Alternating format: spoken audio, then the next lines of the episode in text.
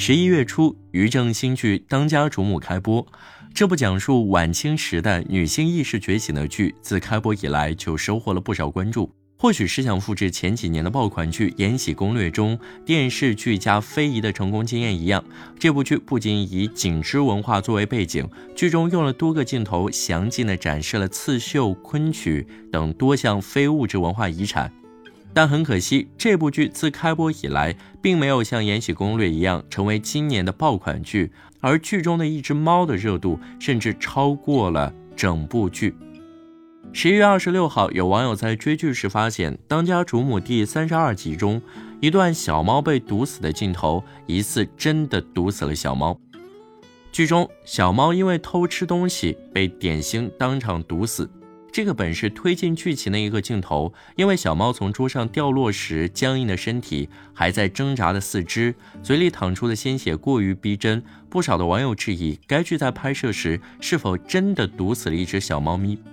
舆论发酵后，有不少的网友参与讨论。当家主母猫这一话题就有四点一亿阅读，九点一万人参与讨论。随后是当家主母的官方微博做出回应，称小猫嘴边的血迹为可食用血浆，而挣扎的四肢则是通过绳子牵引完成，并放出了其他角度拍摄的镜头和 CG 处理对比，以证真实性。但网友对此并不买账，不少网友在这条微博底下纷纷评论，让剧组放出猫咪现在的视频或者开直播。也有网友拍摄用绳子牵引自家猫咪的视频，视频中的猫咪对牵引的绳子极不配合，网友以此证明剧组在撒谎。更有视频解说博主用视频剪辑软件将官方发布的视频进行逐帧分析，认为视频疑似 PS。视频中猫咪舔血的舌头更是像 P 上去的。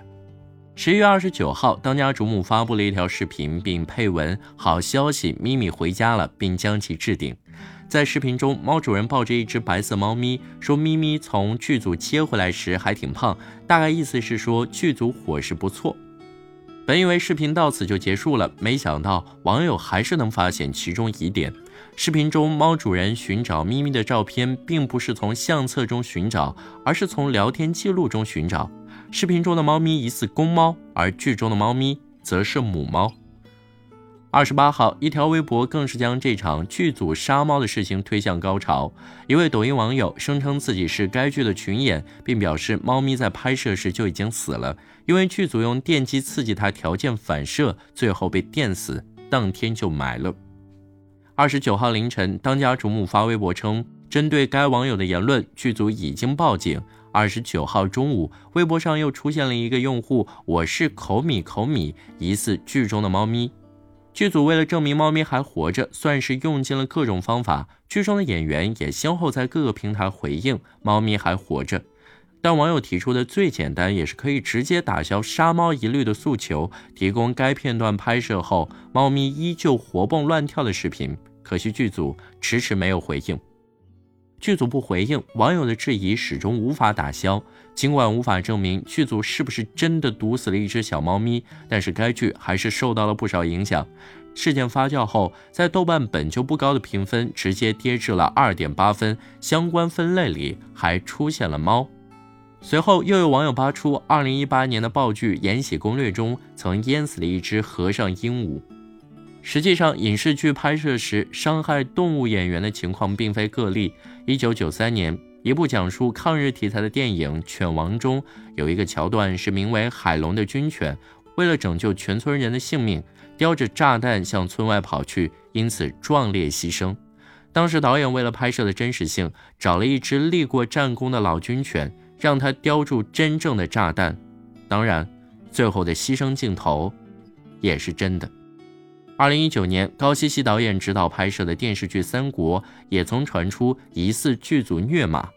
起因是在一次专访中，高希希透露，为了达到逼真的战斗场面，剧组都是使用真马拍摄。他说：“我们的马在拍戏中一共牺牲了六匹，疯了八匹，连马都受不住了。你想想，大概是什么样的一个战争场面吧？”尽管事后高希希对此做出澄清，自己当时只是想表达拍摄艰苦，至于牺牲了六匹、疯了八匹的言论，则是被他人别有用心的传播。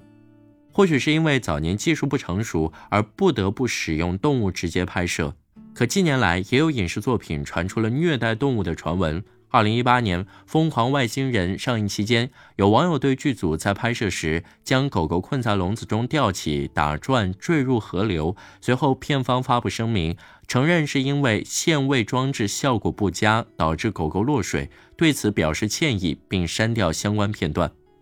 二零二零年，《狼殿下》播出时，因为剧中肖战肩上蹲着一只老鹰，因为镜头里的鹰太过逼真，被网友质疑使用国家二级保护动物。那么，拍摄动物片段就一定要用真动物吗？其实也不见得。